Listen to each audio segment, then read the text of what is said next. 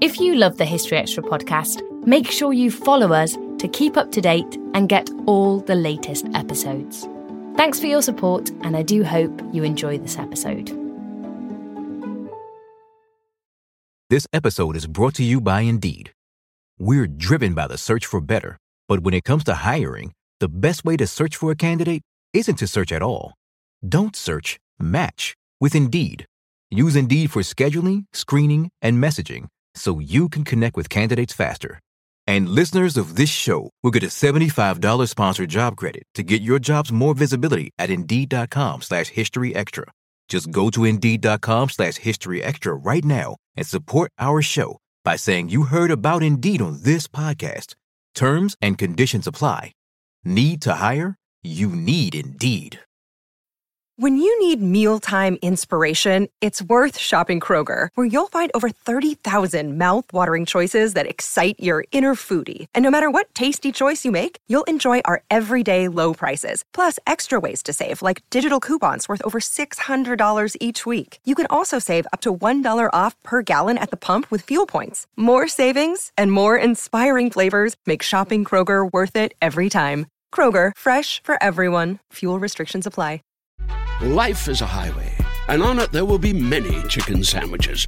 But there's only one McCrispy. So go ahead and hit the turn signal if you know about this juicy gem of a detour.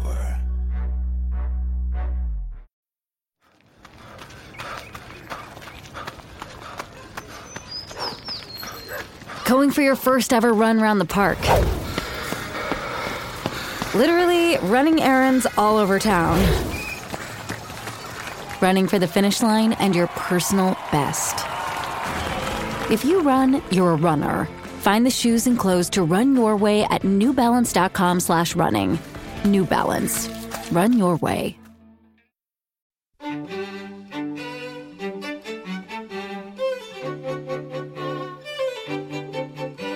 We need to shed our sort of conventional ideas of empire, which is empire as hegemony, where there is a dominant core that uh, controls or dominates peripheral areas. And I would argue that the, the Holy Roman Empire, first of all, it doesn't have a stable core, and it's also much more of a, a kind of overarching idealized order. That was Peter Wilson discussing the Holy Roman Empire. He was able to use a very simple palette of water, grass, and trees, as we can see here, and turn it into something that looked almost natural. And that was Sarah Rutherford at Blenheim Palace talking about the work of Capability Brown. You're listening to the History Extra podcast from BBC History magazine. We're the UK's best selling history magazine, available from all good newsagents or via subscription. Check out our latest subscription deals at historyextra.com forward slash subscribe. The magazine is also now available on many digital devices, including the iPad, iPhone, Kindle, Kindle Fire, Google Play, Kobo, and Zinio. Look out for us in your App Store or newsstand, or find out more at historyextra.com forward slash digital. Welcome to our first podcast of March 2016. I'm Rob Attar, the editor of BBC History magazine. Our first interview this week is with Peter Wilson, who is Chichele Professor of the History of War at the University of Oxford. Peter's the author of a new book entitled The Holy Roman Empire A Thousand Years of Europe's History, which tells the story of this unusual Central European entity from its formation at the time of Charlemagne to its eventual destruction by Napoleon in the early 19th century. Our digital editor, Emma Mason, met up with Peter in Oxford recently to find out more. Your new book, The Holy Roman Empire, covers a thousand years from 800 AD to 1806. How did you go about writing such an extensive history? Oh, well, I, I thought right from the beginning that I wasn't going to do it in chronological order because then it would just be one damn thing after another. so it was then a question of finding a kind of thematic structure that enabled me to convey what I wanted to say in terms of an argument, whilst also including elements of chronology within each of the themes so that readers can pick up the story and see where it heads in, in its various different directions. How would you say we should define the Holy Roman Empire, and how does it compare to other medieval empires? Well, that's that's a huge question that I could probably fill um, easily 45 minutes trying to answer. I think the the first thing is that we we need to shed our sort of conventional ideas of empire, which is empire's hegemony, where there is a, a core, a dominant core that uh, controls or dominates peripheral areas. And I would argue that the, the Holy Roman Empire, first of all, it doesn't have a stable core, uh, and it's also much more of a, a kind of overarching, um, idealized order. Doesn't work perfectly all the time, but it nonetheless is different from how we would conceive of empire, given the legacy of um, European colonial imperialism and the way that we tend to conceive of empire today. Mm-hmm. And what were the origins of the Holy Roman Empire? Uh, well, the the actual origins come in a kind of typically sort of murky political fudge and deal between um, Pope Leo III, who's a int- very shifty character, and the Frankish strongman Charlemagne. Um, Charlemagne wants um, legitimacy, wants to be uh, recognised for his uh, conquests, which are genuinely hegemonic uh, conquests, whereas Pope Leo wants a, a protector uh, and the Byzantine emperor is, is too far away. Uh, and in the process of establishing this, they come up with what is essentially a fiction that the ancient Roman Empire has continued, that it's now defunct in Byzantium, and then they transfer it, they so called translate it from east back to the west. So, um, according to them and subsequent writers, the Holy Roman Empire is in fact a direct continuation of ancient Rome. How integral would you say religion was to the Holy Roman Empire, and, and how did the empire handle conflict and disorder? Well, again, two two enormous questions. uh, but I suppose, first of all, um, religion in the sense that the empire is an idealized um, Christian order, uh, and one of the main parts of the imperial mission is to uphold that order, and that includes where necessary, interfering with the papacy, uh, questions of reform of the papacy. Um, so there are conflicts then in the Middle Ages which are to do with the balance between secular and ecclesiastical jurisdictions, and then those conflicts become overlaid with then um, conflicts over the nature of religion itself, particularly um, given the Reformation uh, in the 16th century. And the empire manages to overcome those after considerable effort and considerable conflict by essentially taking doctrine out of politics. So religious um, religion is treated really as a, as a, a, as a form of jurisdiction, as a form of rights that can be handled through a legal process. Um, and disassociated from the actual doctrinal conflict, uh, or rather doctrinal content that's uh, that's um, would be uh, allied to the structures, the church structures. You mentioned conflict there. Um, I, I noticed in the book you say that the Holy Roman Empire's relations with Italy, France, and Poland um, dictated the course of countless wars. Could you tell us more about that? Uh, well, there are the wars that are fought within um, the area of the empire itself, especially during the Middle Ages, conflicts which are um, essentially between um, the emperor and uh, the Pope or the papacy, um, various uh, rivalries to do with that. Uh, and I think we should see those conflicts precisely as that rather than as national wars. These are not wars between Italy and Germany. And likewise, um, the conflicts uh, to the east, so um, various conflicts with Polish, um, Bohemian, and Hungarian uh, elites are again conflicts which we can't really impose a sort of later national um, uh, interpretation on. These are conflicts over uh, often very highly personalized conflicts um, uh, rather than conflicts which are over, say, national identities or um, constitutional issues as we would conceive of them in later years. And how many conflicts? I mean, a ballpark figure? Is there is that possible? Um, well then then you then you have to, to, to see what you define as a conflict uh, and and this this this is uh, this is problematic. But i would say that um, uh, the empire is uh, uh, certainly it has no worse a record um, than other states in terms of uh, internal civil wars um, throughout the Middle Ages. There are only really um, three or four that have of, of any major substance after the, the kind of ninth century, where there is a, a whole cycle of quite vicious conflicts. Um, in, in early modernity, um, during the 16th century, where France and the Netherlands are tearing themselves apart, and the empire is largely quiet. There are only small localized conflicts. Then, of course, we have the Thirty Years' War, which is a genuinely cataclysmic conflict. And then we have a, a renewed cycle of internal conflicts between Austria and Prussia in the 18th century, which arguably are also um, imperial civil wars. They're fought over dominance within the, the area of the empire. So these are major struggles, but then we are looking across a, a, a millennium. Mm. Absolutely, and and I noticed in the book you also say that the empire's history has, has been somewhat reduced to a repetitive and chaotic cycle lasting. Yes. Is that a continuation of Would you say is that Exactly, exactly. I mean, the the big problems with trying to interpret the empire are trying to fit it into categories um, that are invented much later. Uh, and so the empire gets reduced to Germany's Middle Ages, um, largely because the Italians and the Czechs and the Poles um, couldn't really find much use of it for it when they were constructing their own national identities.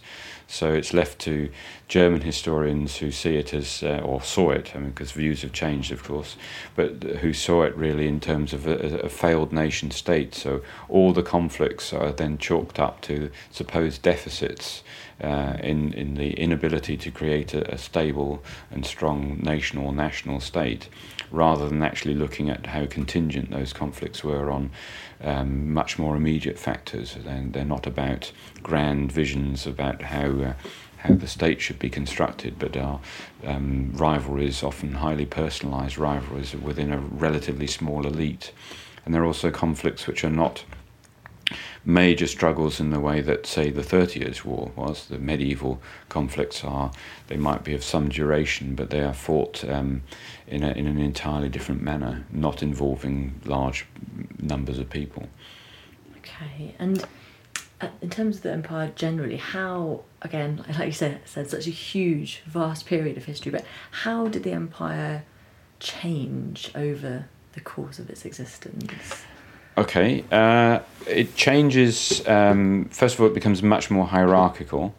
Um, uh, they insert ever more layers um, defined by status and rights, um, so that the emperor ends up um, only having an immediate relationship with the great bulk of the population. So, in other words, um, the emperor didn't act on um, the inhabitants as, as his direct subjects. They are subjects of intervening l- layers of authority, and he acts then on those intervening layers. So, this is one of the reasons why it looks so complicated, um, um, because people don't like these kind of complexities and are trying to sort of reduce it into, into something more simple.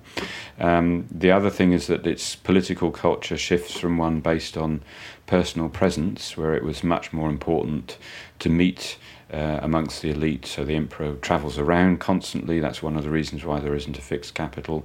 He's constantly traveling around, showing himself, um, and and and meeting individuals in a in in often following discreet negotiations behind the scenes, and then they basically meet in some kind of assembly and formally enact um, a decision as if it was a kind of spontaneous uh, moment. And this gradually shifts as writing becomes much more important. And then we shift to a culture that's based very much on written communication, the intention being to resolve conflict by fixing it. Uh, by making um, decisions precise. But of course, if you make things precise, then it also makes disagreements precise. and this is one of the problems. This is what I would say that while I'm over, I'm relatively more upbeat about the empire's history. Um, I would also insert notes of caution, particularly by when we get to the 18th century, because the written culture had uh, certainly made things much more rigid, and it was much more difficult to to make major changes because everyone was pointing to their own particular rights somewhere enshrined in some kind of written document. See. And you mentioned uh, emperors there. Who would you say are the most remarkable Holy Roman emperors? Oh well, and when you have so many to choose from, um, there are certainly some good characters. Uh, well, clearly, um, Charlemagne is fundamentally important, and they, all the others refer to him. So even the Habsburgs claim Charlemagne as one of their ancestors.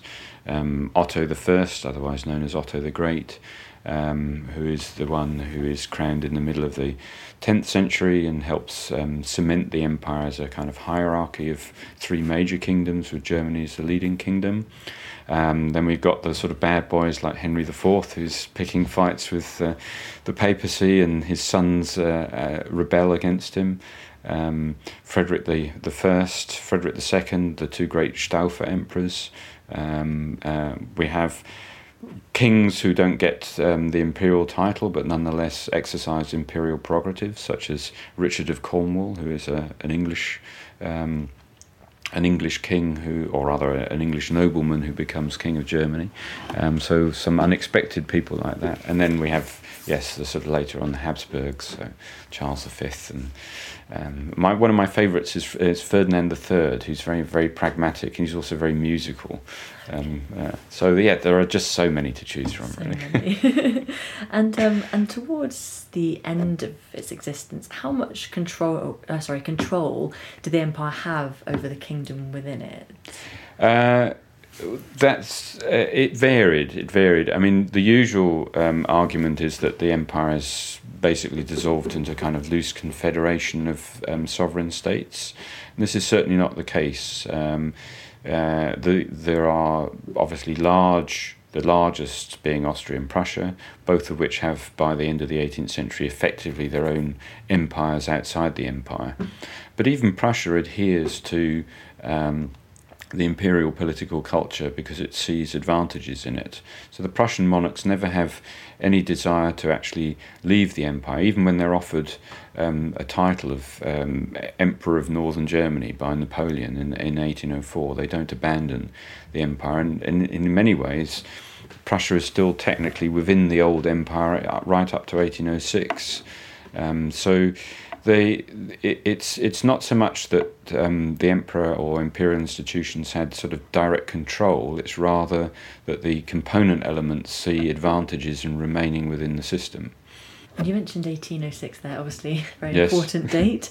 Um, for those of our listeners who perhaps aren't overly familiar, how exactly did the empire uh, dissolve? Did, what was how do you explain its demise? Right. Um, its demise comes through a combination of factors um, that are triggered by the um, French outbreak of the French Revolutionary Wars in 1792.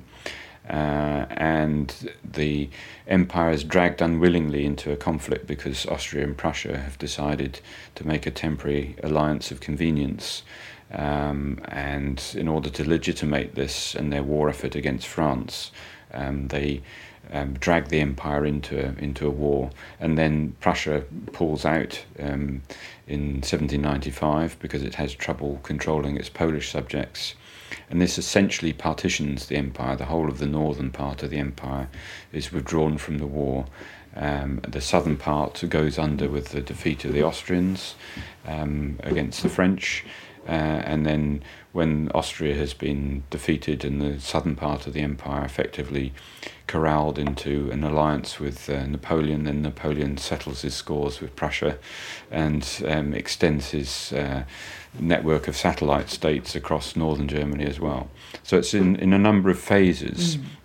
Uh, and the key things are the internal weakness, which is the fact that Austria and Prussia are now too large to be controlled by imperial institutions, and external pressure, the pressure from Napoleonic France. Excellent. And in your book, you explore the negative interpretations of the Holy Roman Empire and how its history has been largely neglected. Why? First of all, could you tell us why you think those negative interpretations have developed and, and why it's been largely neglected? You mentioned earlier it's a very difficult history to sort of uh, get your teeth into, get your head around. I suppose is it is that Yes, I think it. I mean, it, it, to be perfectly honest, it is just so complicated, and people don't like complexity. So they like to try to find um, sort of linear narratives that you can then fit all the events in. And the problem with the empire is if you construct that kind of narrative, it's based around emperors who are always doing the same thing and they all seem to end up in the same sort of failures. Um, if we expect them to behave like monarchs did elsewhere, mm. um, so we ha- we have that as, as, as one as one problem. The other one is that um, there is really no country other than Germany that has had any claim on the on the empire's history once it dissolved, uh, because all the other countries, um, so for example, um, Italy or, or, or, Denmark or or France or Poland, either became fully independent countries, or the bits of the territory that once belonged to the empire then joined them. Uh, and so they're always seeing their own development in sort of some kind of antagonistic, oppositional way to, to the empire. So there wasn't any real desire to claim the empire in any kind of positive sense. I was really interested to read that the future you know, US uh, President James Madison drew upon the example of the empire to build his case for a strong federal union. Um, the Continental, uh, sorry, Continental Congress that would give his country its constitution in mm-hmm. 1787. Uh, could you tell us more about that? Uh, well, uh, Hamilton and Madison were, were arguing for a much stronger union um, following the experience of the um, American War of Independence. And what they wanted to do was to avoid a kind of loose union. And so they go through a whole um, series of historical examples. And the, the, empire, of course, was still in existence at the time when they write. And like a lot of people looking at it from the outside, um, they couldn't really understand how it worked. Uh, and they they see it in fact as a loose union, the precisely the one that they don't want. Uh, and they point to all the kind of things that the empire seemed to lack. And a lot of writers in the 18th, later 18th and then in the 19th century, um, they, they, they, they describe the empire as a kind of deficit list. You know, there is no national capital, there is no standing army, there is no uniform system of taxation, and so forth. Um, but in, by doing that, they're, they're comparing the empire with what, just one form of political organization, a centralized national state.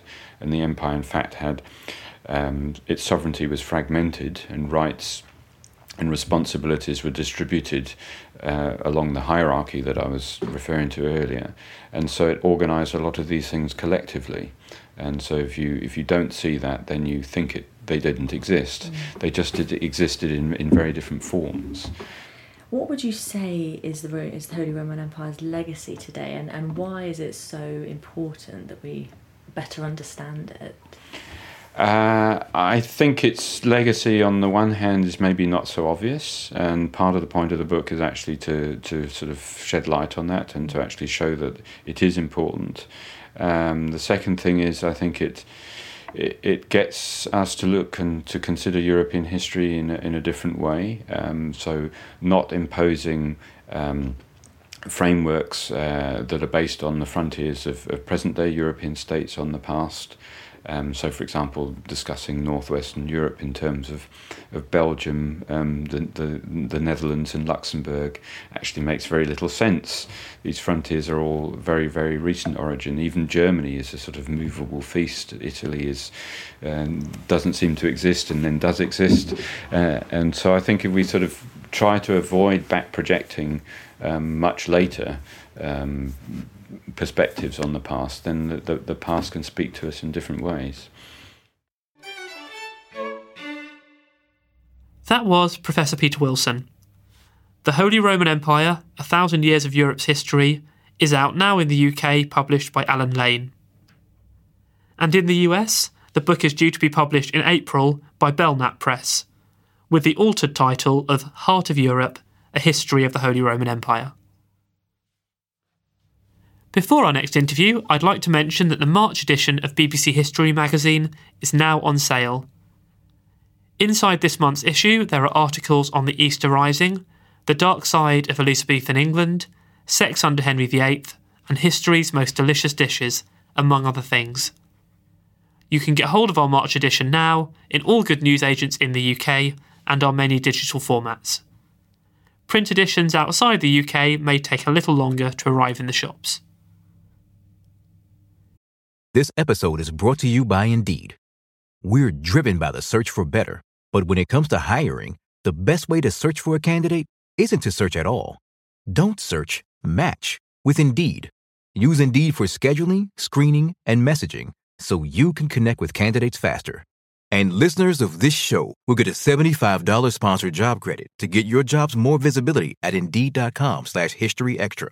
Just go to Indeed.com slash History Extra right now and support our show by saying you heard about Indeed on this podcast. Terms and conditions apply. Need to hire? You need Indeed. We don't always realize just how much our negative thoughts and experiences stick with us and weigh us down. You may find your brain constantly running through a highlight reel of bad moments. That comment your friend made last week that hurt your feelings, that frustrating thing your mum does, or that silly thing you said in a meeting. Maybe it's time to get it all off your chest, whether it's a tiny annoyance or something much bigger. Talking about it can give you some relief and lead you to a potential solution. That's where therapy comes in. It's a safe space to share whatever's weighing you down and learn to process it so your internal highlight reel can focus on the good stuff. And BetterHelp offers affordable online therapy on a schedule that works for you. Connect with a licensed therapist by text, phone, or video call. Start the process in minutes and switch therapists anytime. Let it out with BetterHelp. Visit betterhelp.com slash historyextra today to get 10% off your first month. That's betterhelp, H-E-L-P dot com slash historyextra. Life is a highway, and on it there will be many chicken sandwiches. But there's only one McCrispy. So go ahead and hit the turn signal if you know about this juicy gem of a detour. Each month in the magazine, we include an article where we visit a site of historical importance accompanied by an expert in that field. For our latest issue, we turned our attention to Lancelot Capability Brown, the renowned Georgian landscape designer who was born 300 years ago. One of Brown's greatest achievements was the grounds of Blenheim Palace in Oxfordshire. So that's where we dispatched our journalist, Nige Tassell, in the company of garden historian Dr. Sarah Rutherford. So let's hear how they got on. It's a cold winter's day here at Blenheim Palace, um, but the view is magnificent out of, out of the window of the room that we're in. Uh, we're looking across at the Capability Brown designed grounds of Blenheim Palace. Uh, I say we because I'm in the company of Sarah Rutherford, garden historian and author, uh, whose new book, Capability Brown and His Landscape Gardens, is just about to be published. Hello, Sarah. Hello, Nige.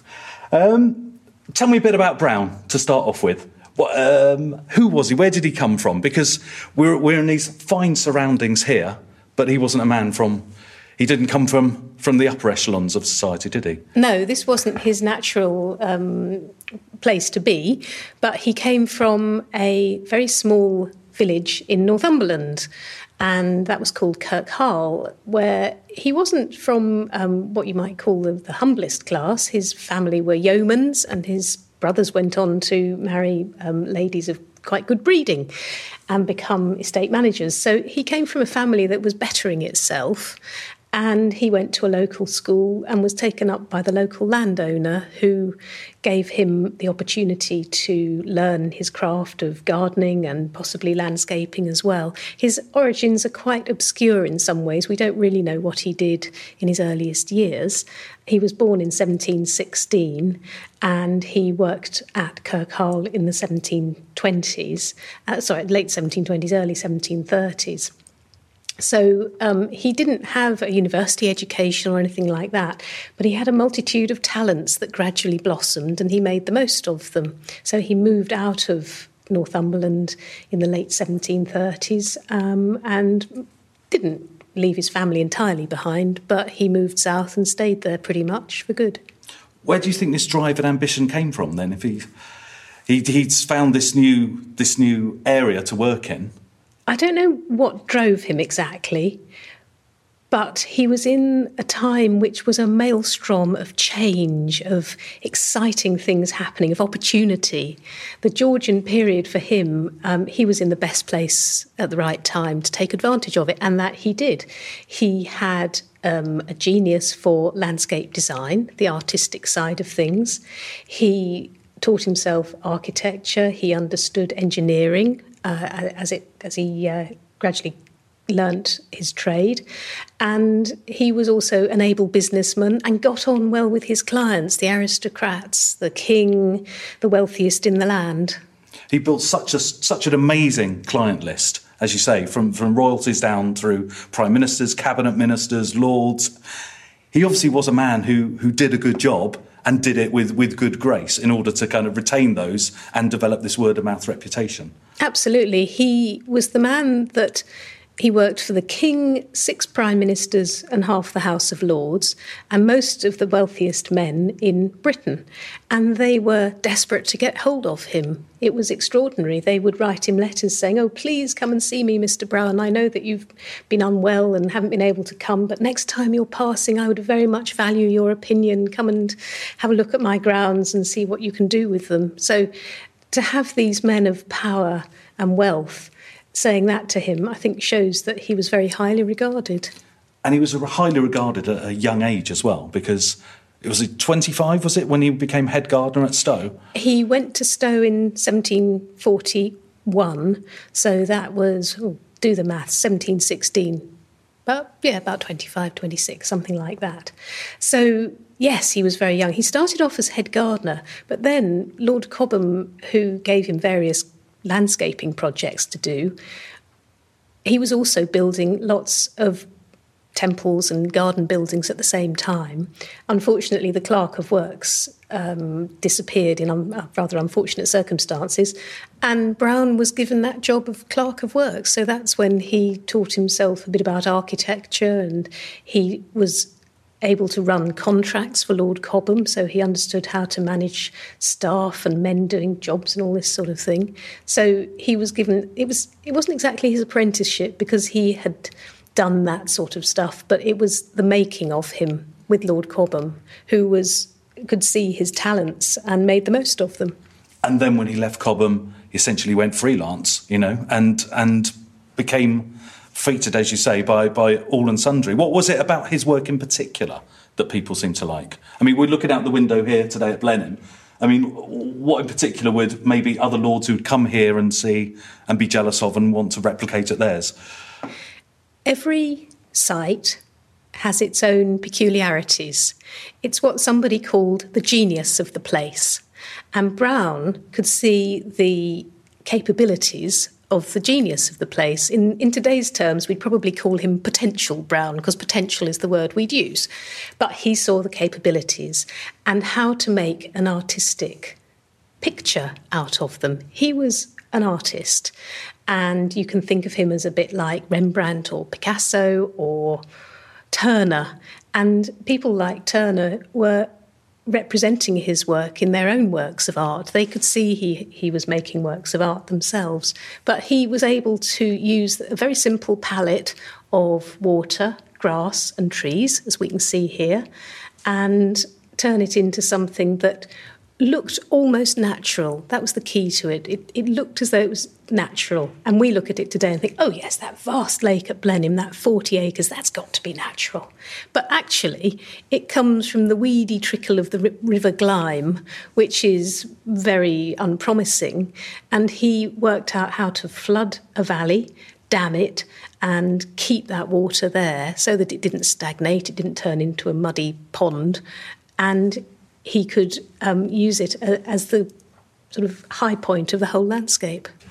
His style seems to be very much on a widescreen scale. It's all about scale and largeness, for want of a better word, rather than intricacy.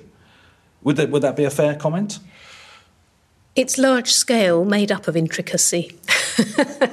so it's both. He was good at the detail. He had to understand the detail for the engineering to to make the water features and create buildings, he also understood how to site trees and shrubberies to make the most of views, to screen things you didn't want to see, so that he might use a single tree to divide a view so that you looked either side of it and saw particular framed views. But that was a that was detail. He understood where to put that tree so that you got the maximum effect out of it. And one of his favourite trees was the cedar of Lebanon, with those flat. It's it's a conifer with those flattened branches, so that it looks like layers. And another one was a London plane. He'd put one of those or two next to a bridge because its pale colour would highlight that there was a feature there that people wanted to see. What about his competitors? What put him ahead of them? At Stowe, Lord Cobham introduced him to lots of his friends. So he got a head start there and he went and worked for them even while he was at Stowe. When Lord Cobham died, Brown went out on his own as what we would call a consultant today, a landscape designer and um, landscape landscaper. And from then on, he never needed to advertise. Everyone beat a path to his door. And it's quite extraordinary. His competitors never had that kind of success. Uh, one of the nearest competitors, he, he did he worked on about 250 or more sites. One of his nearest competitors, uh, William Emes, worked on about 90 or so sites. But Brown was the one that they all wanted. He got the name because of his genius, I think, although it is difficult to tell one landscaper's work from another just by looking at it. They used quite similar features. But Brown had the prestige. You know, that's why they wanted him. He got the name. Um, the others were all rather more regional. He was countrywide. He was crisscrossing the country on his horse the whole time. A few sites in Wales, mainly in England, and he got asthma, presumably from the horse. You know, the dust of the horse, and he had to be laid up from time to time, but on the whole, he was all over the place, like many consultants today. You know, just went where the work was. Would he have had his imitators? Would people have, have borrowed his style and tried to undercut him in order to get the work? Oh yes, they. His competitors usually charged less than he did. So, uh, and also sometimes it took him a long time to get to a place and he because he was in demand he sometimes didn't turn up very often. So usually the more regional competitors were on the spot and they'd be there for their client whenever they wanted them because they were m- much more able to do that. So yes they did also um, use the same palette as him. Some of them had worked for him and then went out on their own, which he didn't mind in the slightest. And really, I don't think he cared. There was enough scope, there were enough uh, parks being made that he worked for the, the highest in the land, and there was plenty left that he didn't touch that the others could hoover up the crumbs off his table, if you like. How many jobs would he have going at one, any one time? And therefore, how hands on would he be with each one? He was the face of the business. He might have a number of jobs at different stages. I can't tell you exactly how many, but for example, he could go out on a preliminary visit, meet Lord so and so, go round the, the I say site because sometimes they were parks already, other times they were agricultural land, so they weren't at all landscaped. So they'd go round the uh, gentleman's estate, have a look at it, he'd give the gentleman some ideas. Then he'd go away and get one of his men from his office to come out again and survey the site because you've got to know what is there before you can start uh, with a design. Then they'd do a design as well. So for about 100 guineas, you could get a visit or two from Brown, a survey from his man of the several hundred acres they were looking at, and a fair drawing as well of a design for the client to have. At that point, the client decided whether he wanted his own men to carry it out, put it on the ground, or Brown sometimes did that, especially on bigger jobs. I think at Blenheim he managed the staff himself. Alnwick, he was working with his own teams alongside um, the actual estate staff as well, the, the bailiff. So there were two lots of teams, very peculiar, that one. Must have been a lot of friction there. uh, so there were different levels that you could, uh, levels of work. So he might have a number of jobs on at any one time. Um, I think the 1760s is thought to have been his busiest, and he was turning over tens of thousands of pounds. And in today's terms, you're looking at millions and you know, millions and millions. But the if he if he was paid thirty thousand pounds for a job or twenty something thousand as he was at Blenheim, that wasn't all his profit. That was to pay the staff and to to um, get the job done. So he took a, a, sum for himself, and he had to pay for his office staff and um, uh, keep himself going. How many people would he have under his command then, or as his regular staff? Well, he had two men that we know of in the office who were surveyors and also drew up survey plans and fair drawings. He had a number of foremen, as I've said, some of them went out and worked on their own eventually after they'd learnt their craft with him, and he didn't mind that, it seems. So he overall had, I think, 20 or 30 foremen that he used, but then one like Melicant worked only at Chatsworth and then went down and Brown handpicked him to work for the king at Kew, after, at the landscaping of Kew, and then after that he carried on maintaining it. So um, uh, the foreman didn't work on every single job. They they were specific to play, particular places. The landowners was there competition between themselves for to have the, the best grounds? Were they were trying to would they see one one particular house's grounds and want to better that and therefore push Brown to to new heights? It was definitely one-upmanship if they could afford it. Clearly, here at Blenheim, the Marlboroughs could afford it. Uh, going back to what I said earlier, if you could only afford a plan for 100 guineas, then you took that and got your own people to do as much of it as you could. Sometimes his plans weren't carried out, sometimes only partially. Um, there's a site in Hatfield Forest in Essex where part of it was carried out, but he wanted to serpentine the dam and make it wiggly of the lake that was already there. That was going to be very expensive, so they didn't bother to do that. so did he tend to design to order? Was there any would would he incorporate the ideas of the landowner in his own designs, or was he largely given free rein to to impose what he wanted to impose? Both. It depended on the landowner, of course. Some of them said, "Do as you want. Just give me a landscape that my peers will be impressed with. I've got the money, you've got the taste, get on with it." Others said, no, we want you to do a specific thing. Um, Jemima Grey at Wrest Park. Uh, Wrest Park has a very straight canal with a big building at the end of it and formal alleys of walk, grassy walks and that sort of thing. She wanted that kept because it reminded of her of her grandfather, who she was very fond of, I think. So Brown's job was to tinker around the edges. So he did a bit of work to the drainage, he softened the edges of this formal landscape, and she put up a memorial to him, or no, um, um, a monument, sorry, not a memorial because he was still alive, uh, and was very pleased with what he did, but he wasn't allowed his own free rein by any means. But he would be happy to do that within. He was. He was. Well, like any consultant, if you pay us to do something, you know, we, we'll do whatever you want us to do. Yeah. Was there an international impact to his work? Was, was he in demand elsewhere at all? Yes, he was in demand, but he never went. He was asked to, to go to Ireland, but he um, he said no, no, he, he couldn't go over there. But he provided a, I think it was a stable block design for somebody, and he never went to Scotland he provided a design for somewhere in France and maybe one or two places in Germany, but he didn't travel abroad. But his impact was that the Continentals, the burgeoning colony of America, they, people came over here and saw what he'd done. Uh, Thomas Jefferson at Monticello went back to America and used Brown's ideas in his own garden in Virginia. The Jardin Anglais in Europe was a great phenomenon, and Catherine the Great created that, that style of garden for her own palaces. So she was a great Anglophile, and that's what she did. He had that particular style. What would be his signature touches?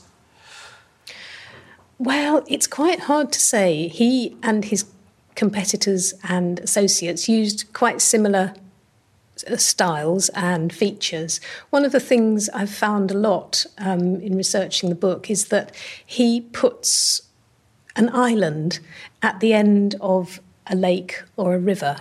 And the idea of that is to make you think that the water goes on forever. You can't see where, where the water goes, so he puts a full stop around which the water runs, and that way you can't tell that it's not going on for another 100 miles. When we see what we call his lakes, sheets of water, they were actually meant to represent rivers. So even this huge lake that we're looking at at Blenheim, it was meant to represent a vast river. It was called the Great River. as well. And that was the idea. So it represented the River Arno in Florence or the River Tiber in Rome to evoke that classical Roman Augustan age. So you shouldn't think of it as a lake, you should think of it as a river, really. In the book, you rank him alongside other Great Britons like Thomas Telford and Isambard Kingdom Brunel for his impact on the landscape at this time. How, uh, can you expand on that? He was one of a number of geniuses in the mid 18th century. Um, you've got Telford, who was doing um, the roads, the, that great road that goes out to Anglesey um, a little later on in the 18th century. There, there were, and Brun, um, oh, Brindley, who was doing canals, he was very um, innovative himself, and they worked together on one or two schemes, including Alnwick. Um, so it was a time of great opportunity for people. If you had the talent, if you had the technical skills, the business skills, and understood how to promote yourself, you could go an awful long way. Um, people like Wedgwood were making a big impact and at the forefront of the Industrial Revolution. Brown wasn't quite like that. His staff were more artisans, like the furniture maker Chippendales. And so they were part of this great movement, but people were going in different directions. You say it was a, a time that was ripe for him. Could he have been born, if he was born at another time, would he have had anything like the impact he had? Possibly not, because he he was a a recipient of happenstance. I was going to say victim of happenstance, but that's not. No, he was a he was one of the people who um, grasped it and made the most of it. So all these things came together at once. He went to Lord Cobham when Stowe was the greatest garden in Britain and was being looked at by the rest of the world, the Western world anyway, um, and got his reputation going there.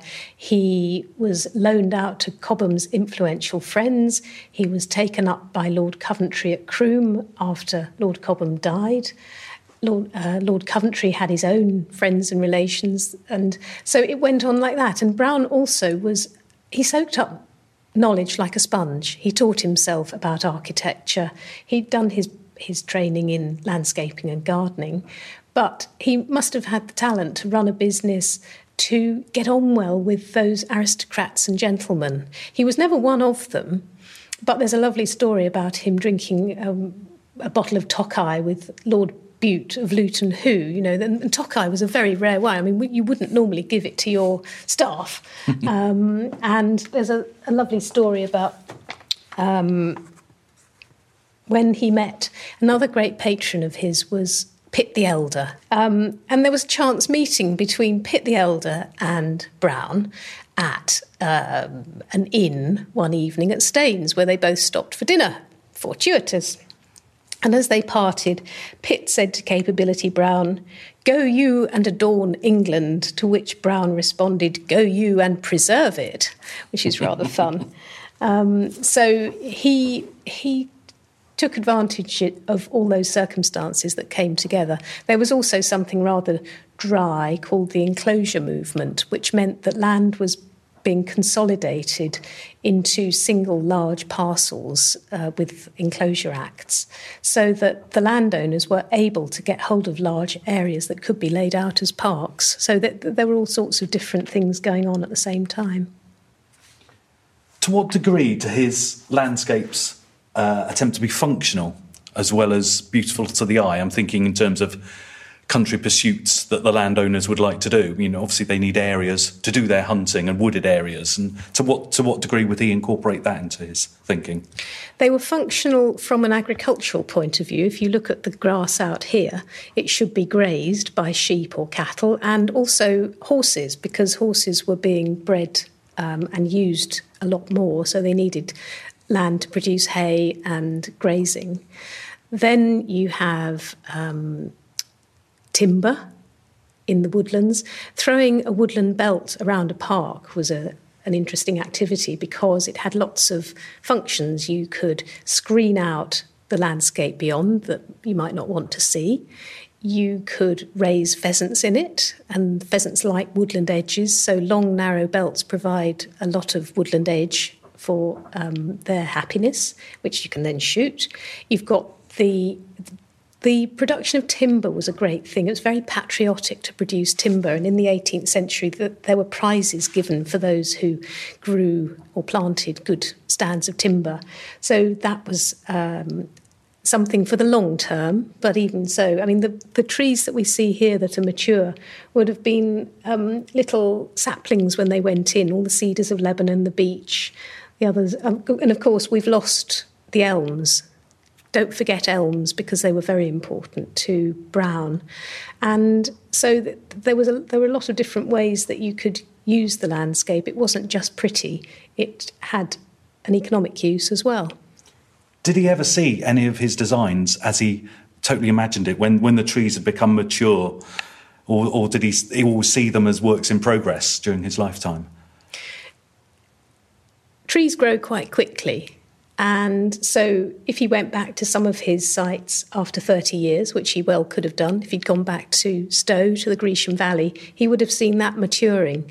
And as we've seen since the Great Storm in 1987, where things have been replanted, where you replant a woodland on the top of a hill, the brow of a hill, it may not be mature, but it gives it a false perspective. It looks as though that hill is further away because the trees are smaller, and you, in your mind's eye, you think they're uh, mature.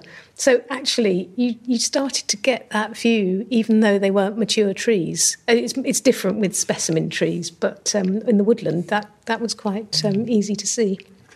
We've got to talk about his nickname because to anyone who doesn't know what capability refers to, might think that it's uh, almost an insulting nickname to give someone of such genius. But as you've explained, the capability part wasn't describing him, but more describing his can do attitude? He was able to size up a site and say to the client, This place has its capabilities, my lord, meaning I can see how I could create a landscape that will please you. It might cost you a lot of money. And people tried, in, tried to get him to reduce um, the costs of things. And one of his clients, one of the, the rich ones, he said, Well, why would I do that? You can afford it. Why do you want to penny pinch? It's, you know, you want the wow factor.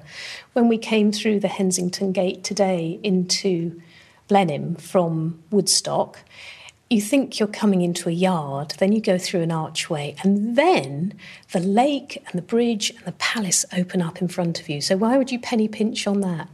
But anyway, so he, he was looking at the capabilities of, of a place and he could size them up very quickly. But it's, it's still great marketing as well to have a nickname that basically says, I can do this job for you, doesn't it? In one, in one word, I am capable of yes. doing that. And your land is, is capable, has potential to also be exactly what you want it to be. Yes, that's really interesting because he was the capable one himself. I mean, I, I, I call him a genius, but he was also capable.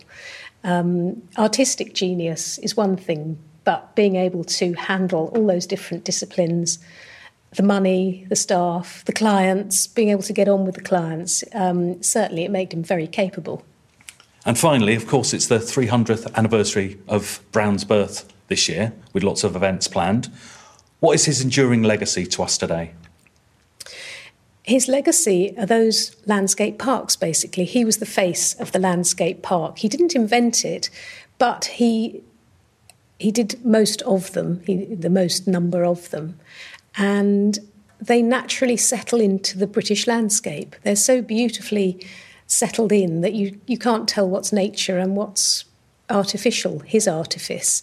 And that was influential all over the place. So he it was really people seeing his work and then trying to copy it for themselves. Do you think he still gets due attention, or will this year uh, amplify his legend and and give him the due respect? He fell into a big trough after he died in 1783, and people started saying, oh, his work was too bland, it was too smooth, it needed to be rougher, things needed to be rougher. And of course, trends move on. We don't always stick with the same, we never stick with the same styles. But he, his name rather vanished. And so this year is brilliant because it means that we can publicise most of his parks still survive. They were very enduring. People didn't wipe them out.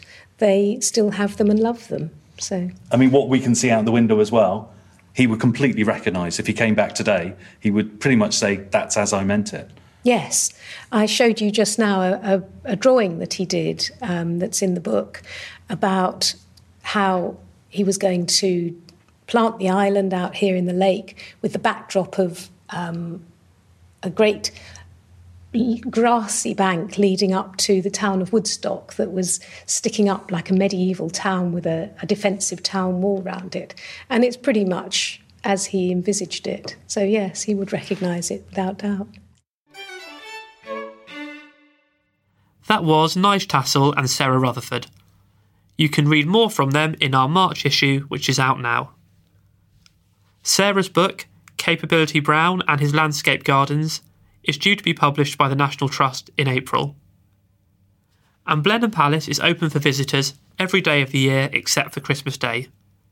There is more information at blenheimpalace.com, where you can also find details about the palace's Capability Brown themed events this year. Meanwhile, a Capability Brown festival is taking place in many locations around the UK this year to mark his tricentenary. For more information on that, head to capabilitybrown.org. And that is pretty much it for this week, but please do listen in next time when we'll be talking about the Tudors' relationship with the Islamic world, among other things. Thanks for listening to this History Extra podcast, which was produced by Jack Fletcher. Do let us know what you think about this episode by emailing podcast at historyextra.com, and we might read out your messages in future episodes. Alternatively, why not keep in touch via Twitter or Facebook, where you'll find us at History Extra. For more great history content, don't forget to visit our website historyextra.com, where you will find history quizzes, galleries, articles, and more. Plus, it's where you can download every single previous episode of this podcast.